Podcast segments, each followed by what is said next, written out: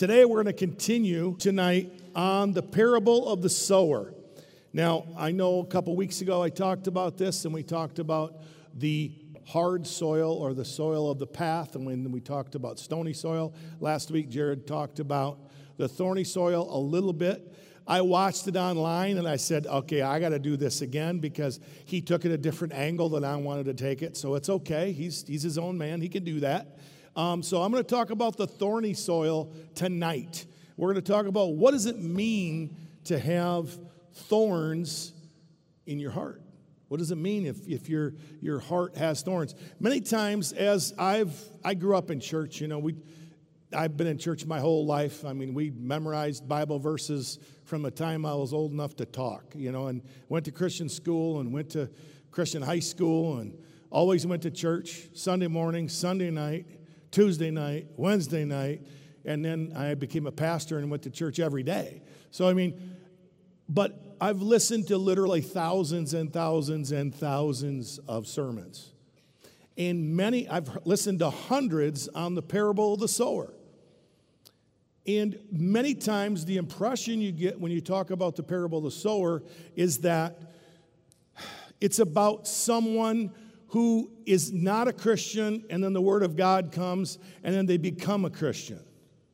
But the fact of the matter is, what I really, uh, what I believe another application, not that that's not true, but another application of that would be as a believer, you can have hard soil as part of your own heart, even being a believer. You can have an area of your life that you've said, Jesus, I give you my heart except for this part because this hurts too much. Right? Y'all know what I'm talking about?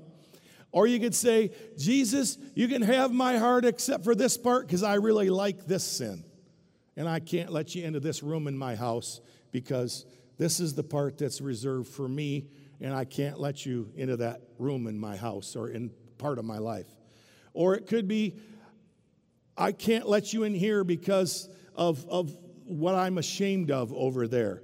Um, so there's lots of reasons why there's different types of potential for different types of soil in our own hearts. And one of the things that's super, I guess, important as you look at it is the thorny soil is always the one where I go, it's the one that has three different explanations.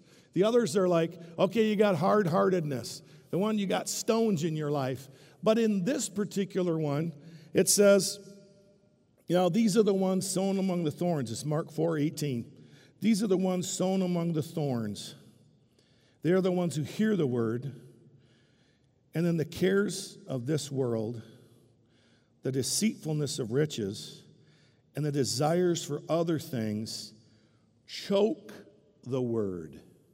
It, one, one definition of this could be it crowds out the word. It crowds it out.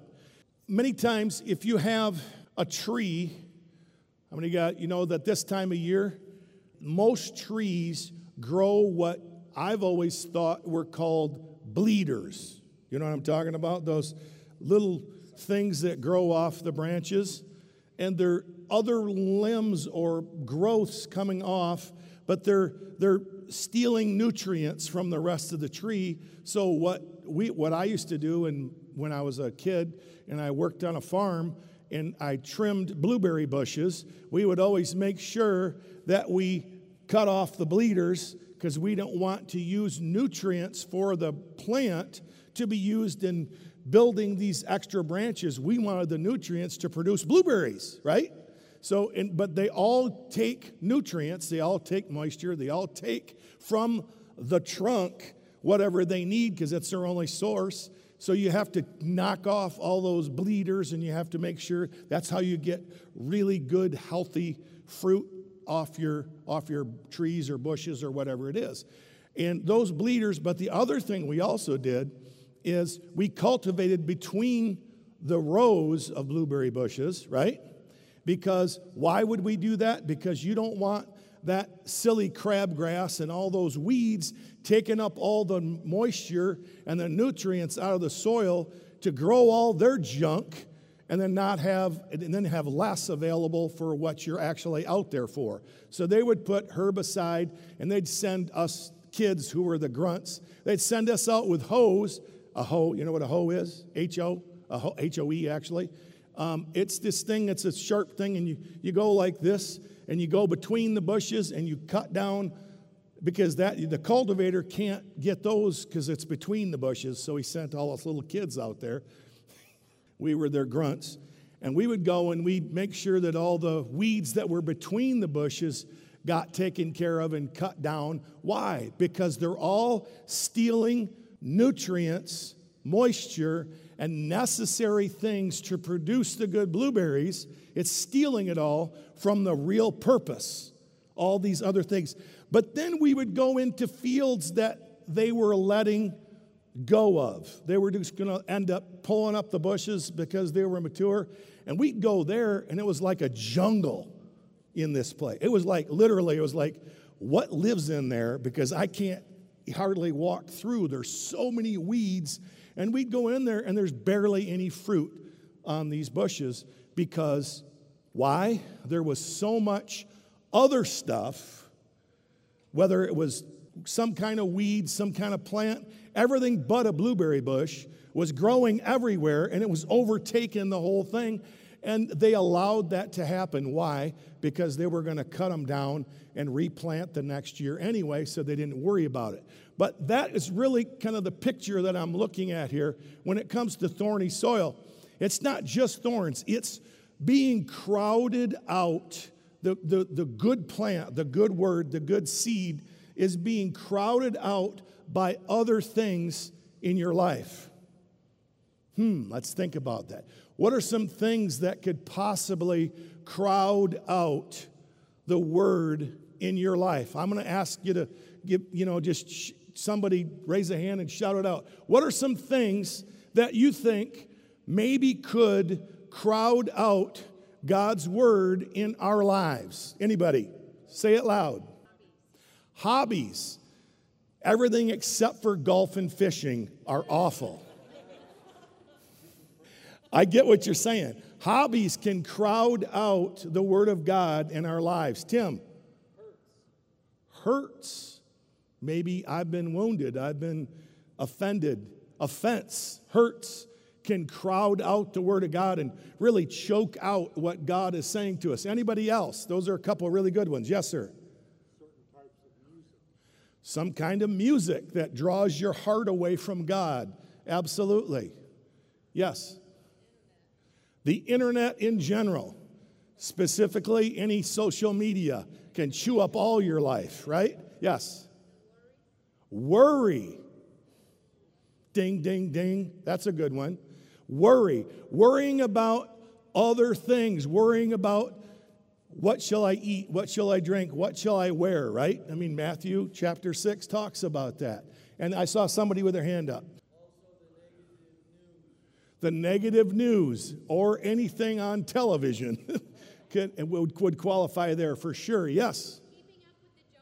Oh boy keeping up with those nasty people named Jones. Now, if your name is Jones, I'm not really talking about you. It's a phrase. Keeping up with the Joneses can really divert your heart's attention off from what's important.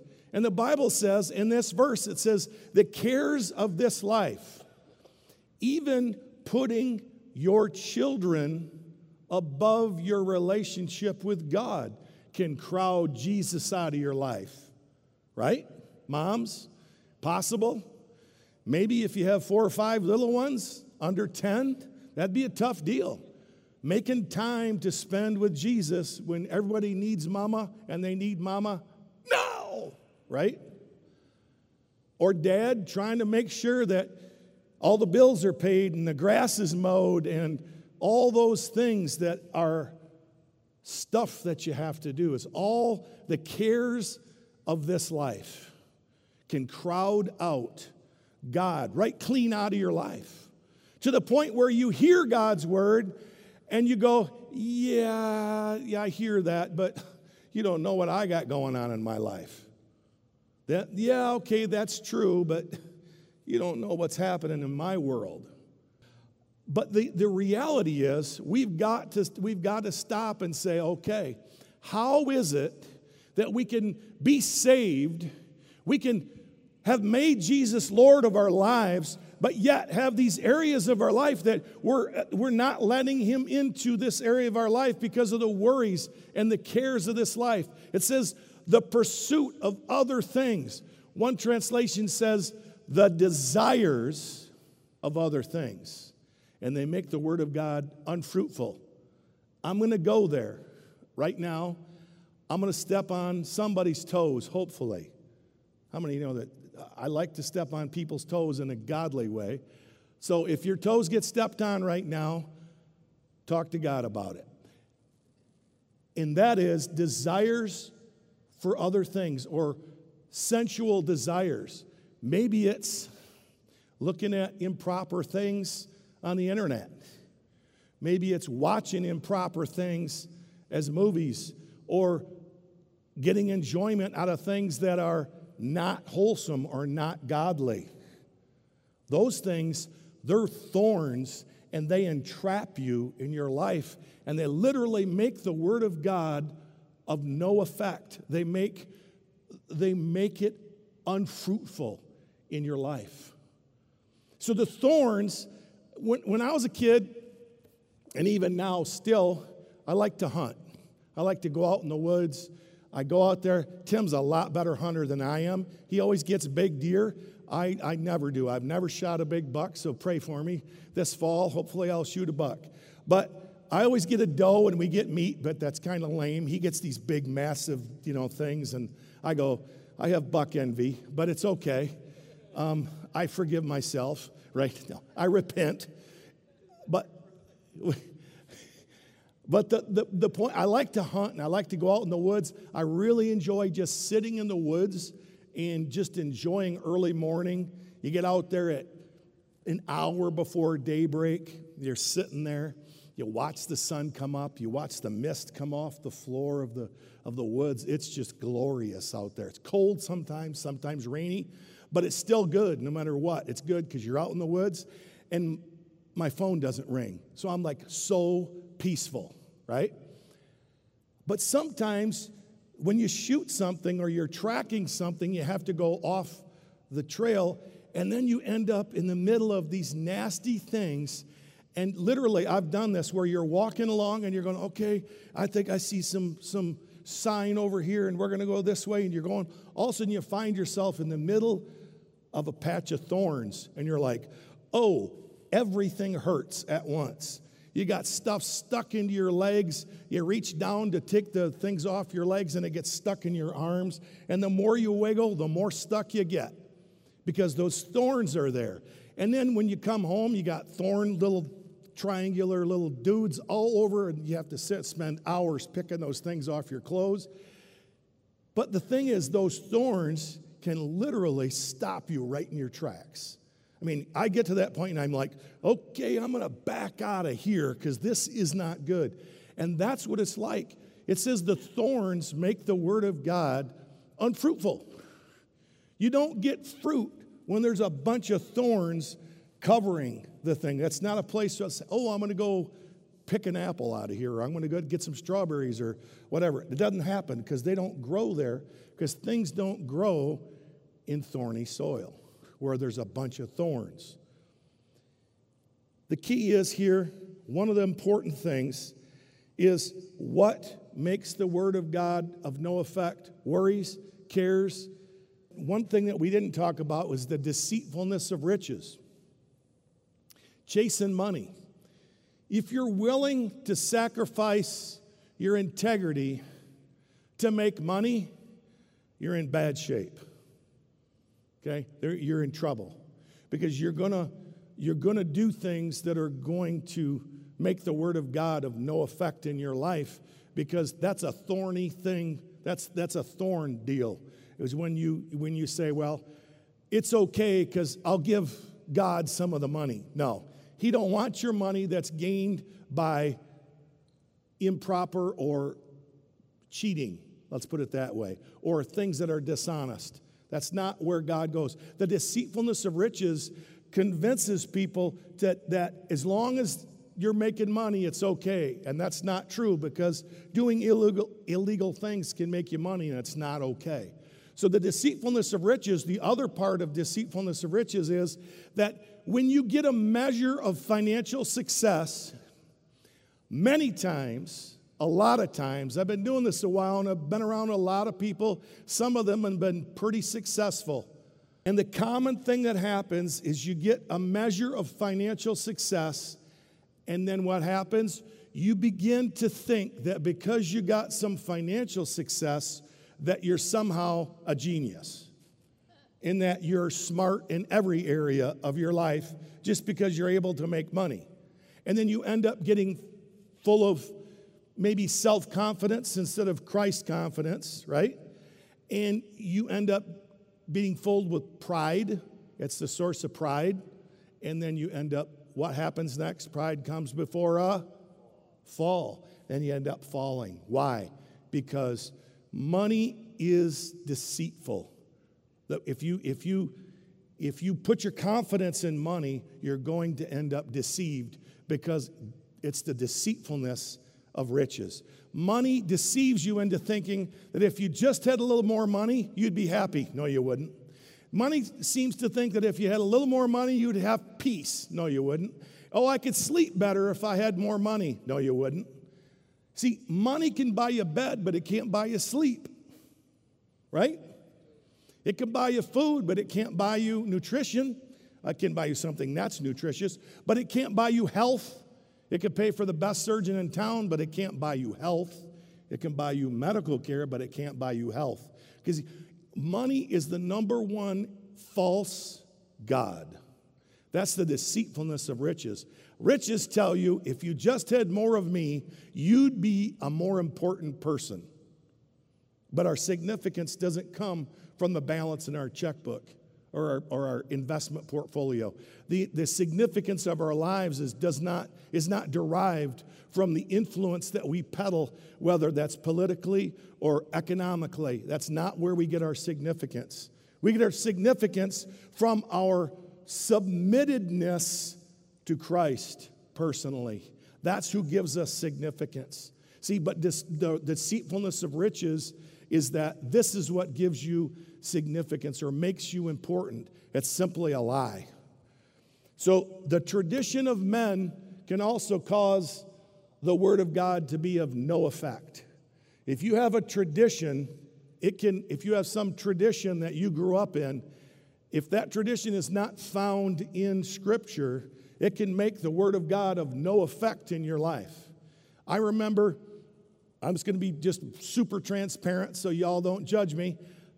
When I was growing up, my dad, who was a godly, good man, had an area of his life that wasn't good. Now, he's in heaven now, he's forgiven, he's with Jesus, he's with my mom, they're both in heaven, all right?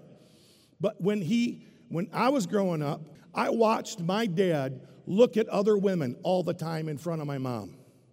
It was, I didn't think anything of it. He would look at the waitress's rear end when she walked away. Sorry if that's offensive, but that's the truth. It's what, how I grew up. And my mom would sit there and drop her head. My dad was a good guy, but he had an area of his life that wasn't submitted to Jesus.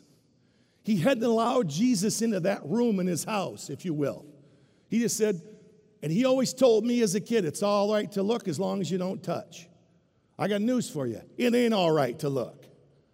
And yet, no, you can't touch, except for mama, okay? And that's only if she says okay. So, but the point is, having that tradition in my life caused me all kinds of problems in my life because it was a tradition. It was something that I thought was true because I learned it from my dad. I love my dad desperately. I thought he was the best guy in the world, and I thought, how could he be wrong? But you know what? He was wrong. And when I came to Christ and that and Jesus put his finger on that area of my life, I went, "Oh, okay."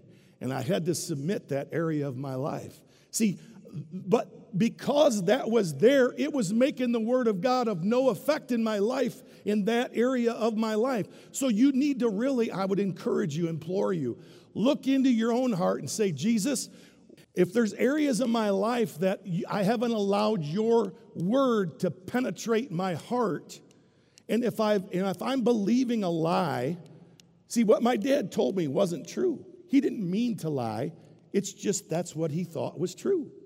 He believed that. And it doesn't mean he went to hell, okay? But what it does mean is that the word of God was of no effect in his life in that area of his life because he didn't allow the word to go. He had thorns growing over that area of his heart. He had a thorny patch in his heart. And because of that, the word of God did not help him and it did not grow and produce fruits of righteousness in his life in that area. So it can be as simple as that. You were told something when you were a kid, you were told you believed something, and it's just simply not biblical. It's something that's a tradition of men. So it says the deceitfulness of riches, the desires for other things. How about worrying? Somebody said worry, worrying about how am I going to provide, worrying about how are my kids going to turn out. If we just sit there and let that play over with scenarios in our heart, if that's where we allow our, our mind to go, rehearse the worst possible, worst case scenario. If we allow ourselves to do that and you just let that replay in your, in your mind, the Word of God is not going to have a positive impact in your life. You're going to have a thorny area in your life. You know, things like even what Jesse Duplantis' mom used to say to him, he, he says this in his, in his messages. He, he says his mom used to say to him, she, this is when he was a kid, she'd say to him, You're just a little devil, you'll end up in jail. And I'm like, wow, don't say that to your kids.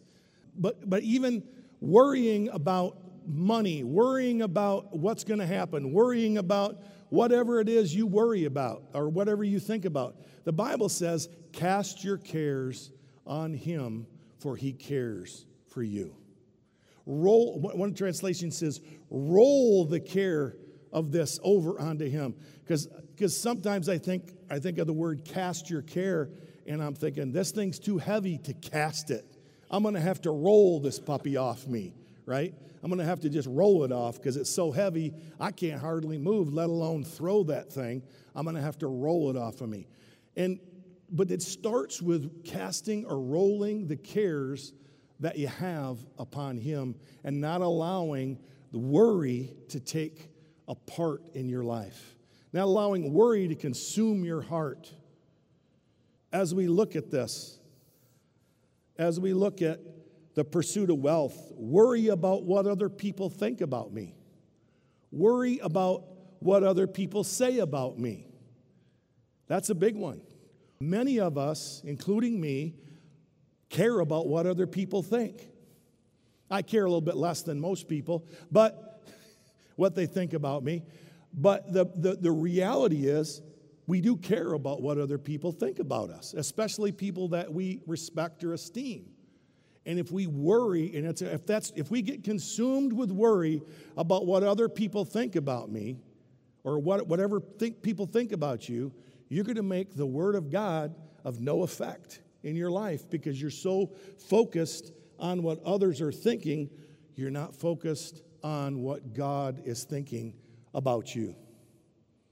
You know, there's, there's truth we have to get to in this that the thorns of worry, the thorn of pursuit, of, of significance in some way other than Jesus are all sources of thorns in our life. No matter what we have, if it's not you, Jesus, it's nothing. Whatever we have, if it's not you, Jesus, it's worth nothing. Because He is the source of life. So as we look at this, what is the, what is the way that we do this? How do, we, how do we establish our hearts to the point where we say, Jesus, I don't care I'm not going to worry about what others think about me. I refuse to worry about money. I refuse to worry about what or how are my kids going to turn out. I refuse to, to worry about what my future holds. The Apostle Paul, and this is the Message Bible, in it's the message uh, paraphrase, I guess you'd call it. It says here that this is the Philippians 3, starting with this was a tough one because they don't have verse numbers in the message. It says here, we can list what many think are impressive credentials. This is the Apostle Paul talking, Philippians 3, starting with verse 5 or 6. There's no verse numbers in the message, so you got to forgive me. It says, We might start with a list of what you may think are impressive credentials. This, the Apostle Paul, you know my pedigree, a legitimate birth, circumcised on the eighth day, an Israelite from the elite tribe of Benjamin, a strict and devout adherence to God's law, a fiery defender of the purity of my religion, even to the point of persecuting the church a meticulous observer of everything set down in God's law, the very credentials that these people are waving around as something special, I tear them up and I throw them out with the trash along with everything else I used to take credit for. And why? Because of Christ. Yes, all the things I once, all the things I once thought were so important are gone from my life compared to the high privilege of knowing Christ Jesus, my master, firsthand. Everything I once thought I had going for me. You gotta understand, Paul was the man. He was trained under Gamaliel. That he graduated summa cum laude from Harvard, baby. Okay? That was Paul. He says, Everything I thought I had going for me. He had a PhD in economics from Harvard in our world. He says, Everything I thought made me significant is insignificant. I count it as dog poop.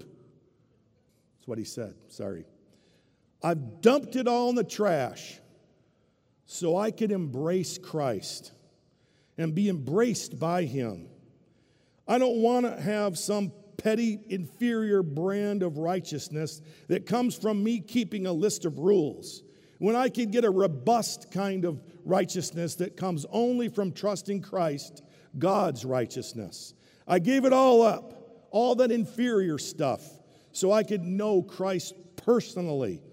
I could experience his resurrection power, be a partner in his suffering, and go all the way with him to death itself. If there was any way to get in on the resurrection from the dead, I was willing to do it.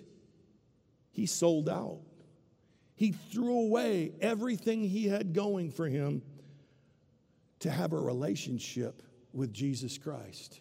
He says, I've counted it all as dung, which means that manure pile out behind the farmer's house.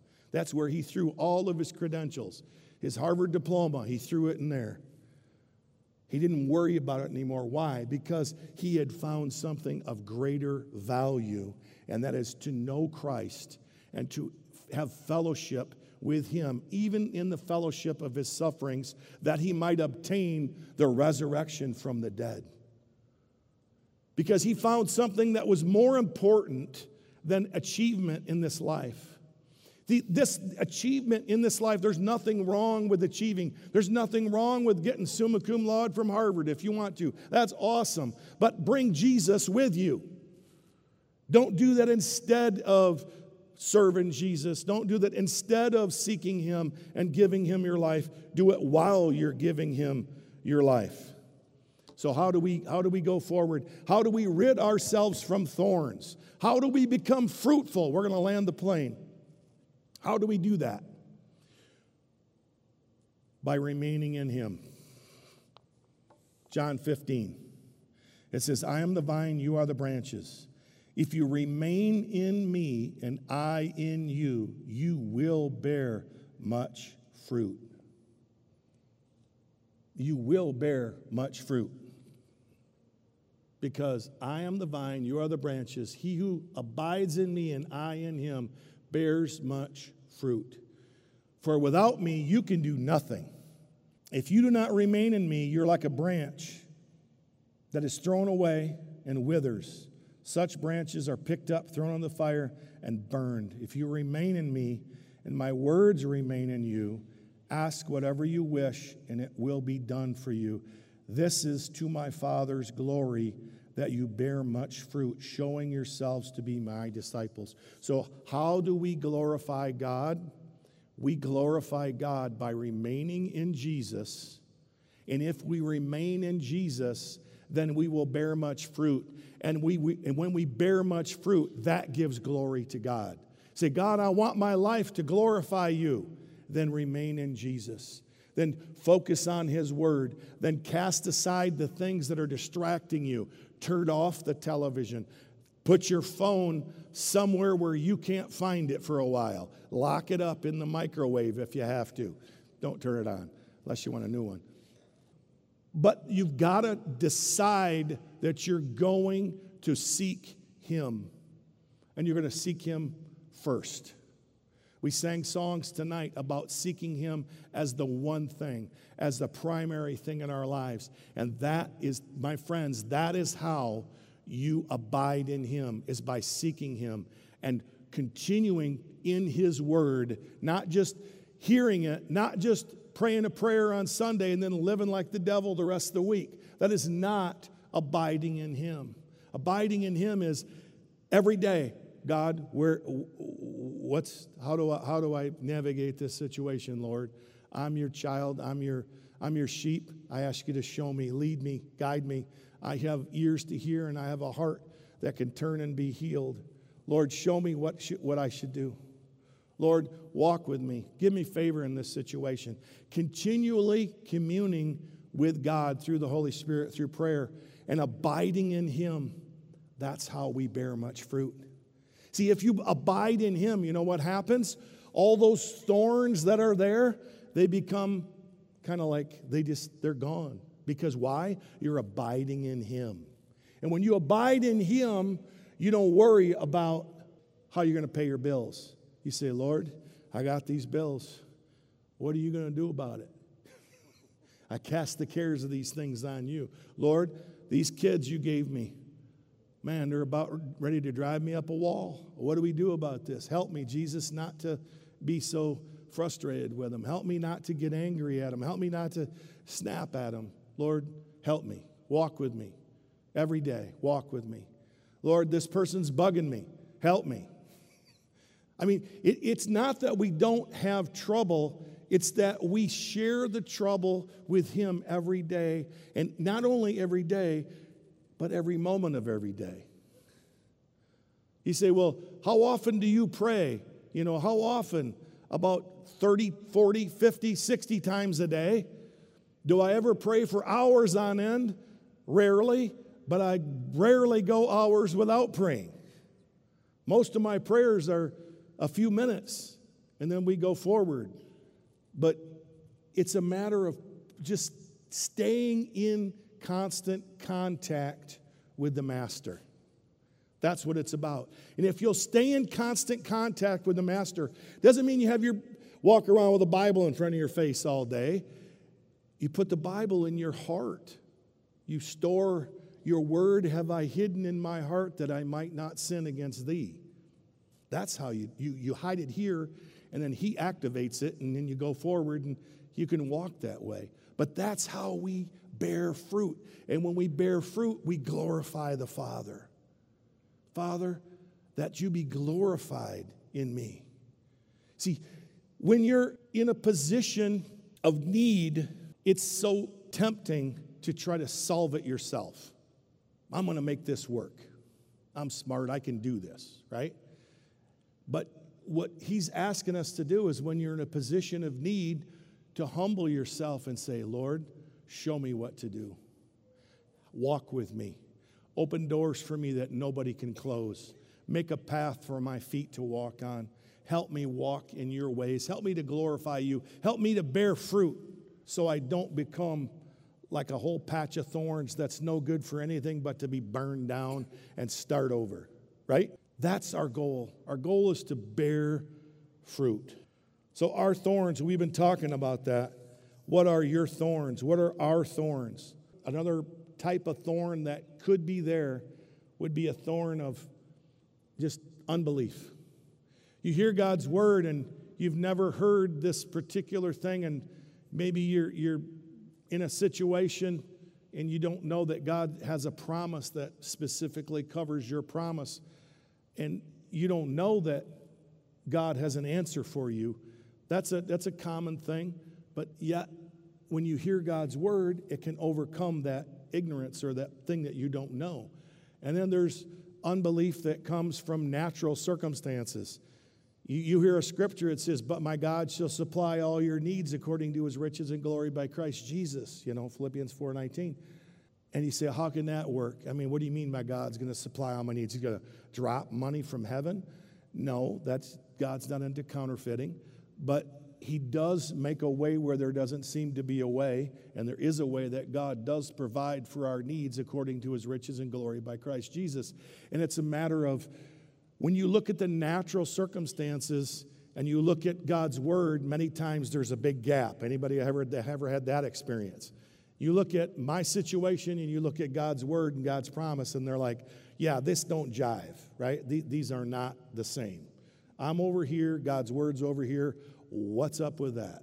And what we've got to do with that is we've got to not deny that this exists, but really realize that this is truth and this is merely circumstances. And we've got to go with the truth and trust God that that, that is the truth and that He is going to supply our needs. That by Jesus' stripes, we were healed no matter what it looks like in our lives. And that's where we've got to overcome it with the Word.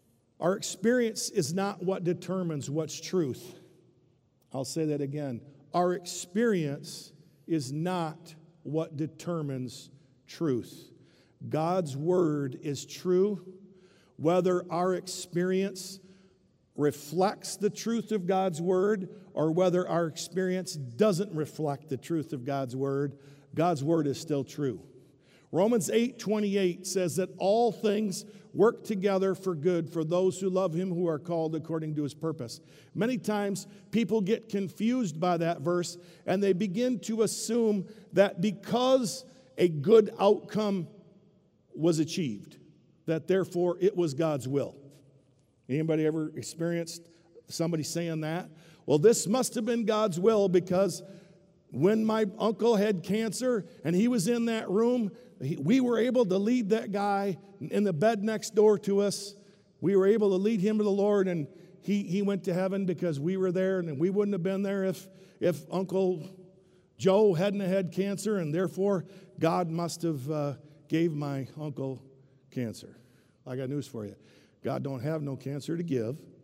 And God, don't confuse outcome with origin.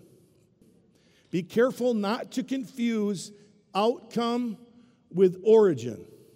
The truth of the matter is, the devil comes to kill, steal, and destroy. And the devil would kill all of us if he could, but by the grace of God, he can't. Okay? We have authority, and he's, Jesus has given us authority. The devil is defeated. He's a defeated foe. He's a lion that roars, but he don't have any teeth because Jesus pulled out his teeth. He roars like a lion, but he can't devour you unless, of course, you let him. Okay? So you got to realize that just because something good happened when something awful happened in your life, God was able to turn it for good. Do not make the mistake of, think, of thinking that somehow God caused this awful thing to happen in your life because God didn't cause it. The devil sent it to kill you. And Jesus, because he is greater than the devil, has been able to turn even what the devil meant for harm he was able to turn it out for your good. But don't blame God. Don't, don't have this attitude that, well, God did this because, and somehow make up some rule or make up some idea. My brother was killed when I was five years old. He's killed in Vietnam. Got shot while he was over there as a 20 year old kid. And my pastor at the time, I was five, I remember it like it was yesterday. All the awful things. The cars came in, the guys in the dress green uniforms. The two guys showed up, and the rule is if two guys show up and they're dressed in green, your, your son died. That's the way it works. At least it worked back in the 60s.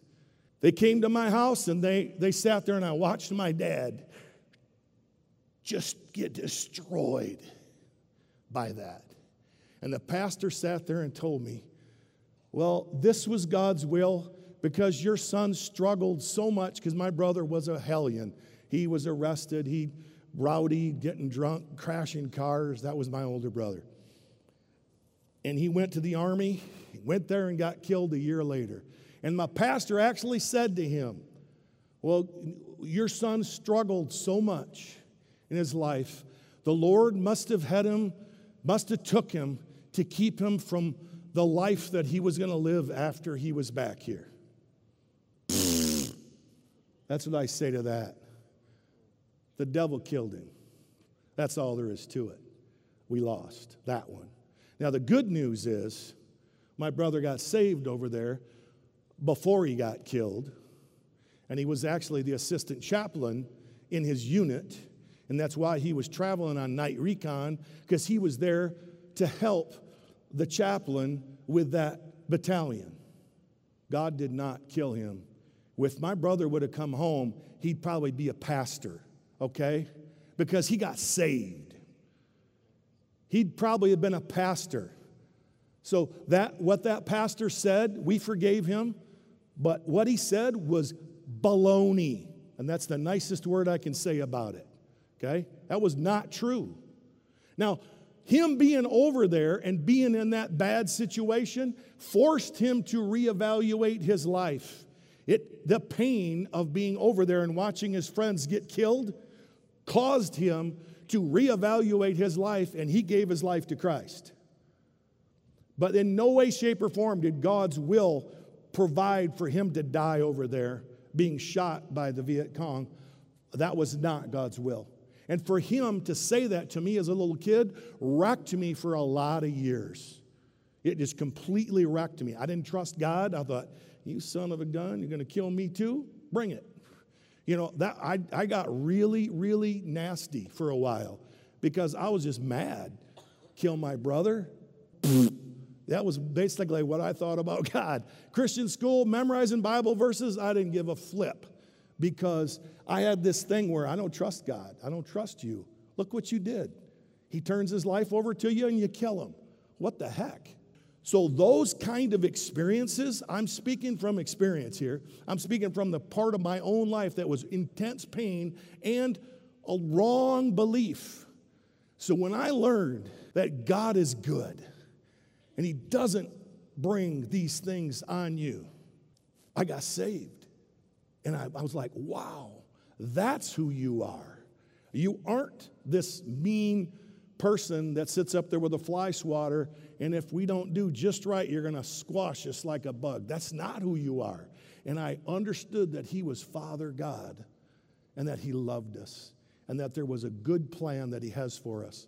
So, whenever someone comes and starts telling you that, well, God did this because, I would just say, be careful.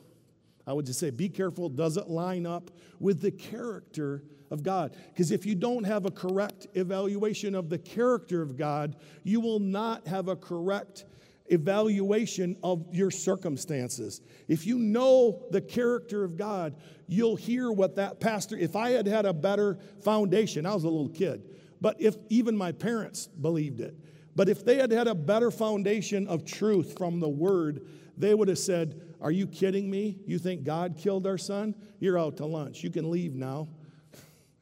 That's what I would say if someone said that to me. I'd say, You can leave. You're free to leave my house now. Please go. Because that is not my God. My God does not uh, kill my son. Now, my son might, done, might do something bad, and something bad might happen to him. That's fine. There is a bad devil. There is a world we live in, and people have a free will. So I'm not saying that if you give your life to Christ, you're never going to have bad things, because there is a bad devil. We live in a fallen world, and painful things happen every single day. But let's not confuse the outcome with the origin.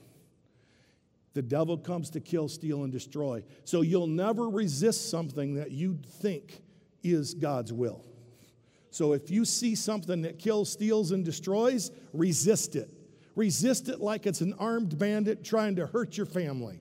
Resist him, steadfast in the faith, and you will overcome because the enemy is not as powerful as his roar sounds. But as we get our lives founded on the word, and if we abide in him, as we abide in him, we get strong. As we abide in him, we produce fruit. And then that's where the, the, the joy is. That's where the reproduction is. That's where you get, you get your relationship with Him solidified. I guess I would say this as a closing.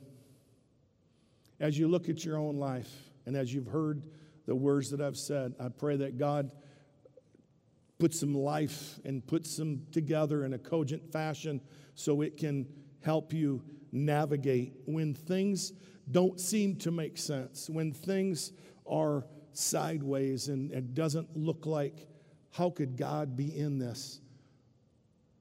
God can be in it from a redemption standpoint re- without being in it from an origin standpoint. Just because, just because the enemy came to kill, steal, and destroy does not mean that Jesus hasn't come to bring life and bring it more abundantly. See, every time you look at a thing that kills, steals, and destroys, resist it, curse it.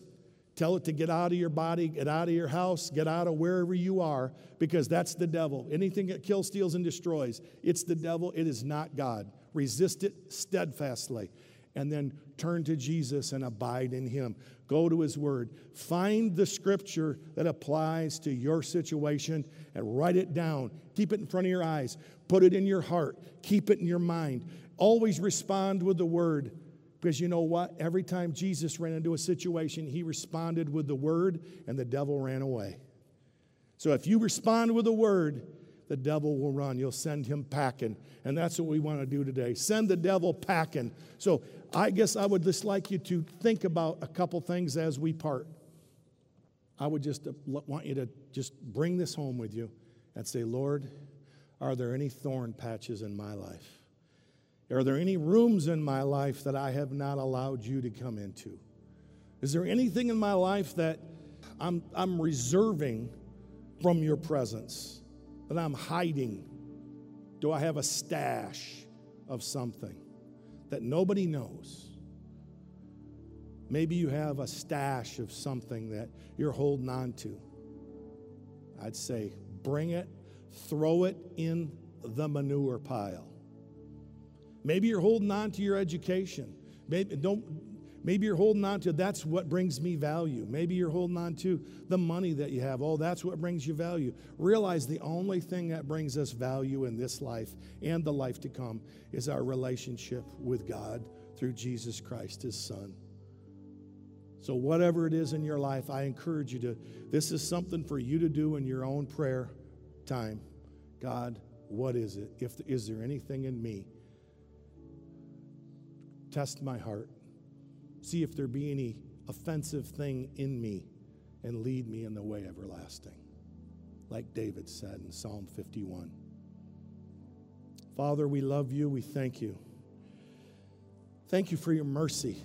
Lord, it feels like we've been all over the place tonight, but I ask that you would just apply this word, apply this salve to our hearts. Let it be healing. Let it bring, breathe life into our situations. And where there's been wrong thinking, we repent from that wrong thinking. Where there's been wrong doctrine, we repent from that wrong doctrine. And we look at your word as truth. Above our circumstances, your word is truth. And Father, as we abide in you, we will produce much fruit and we will bring you glory. In Jesus' name, amen.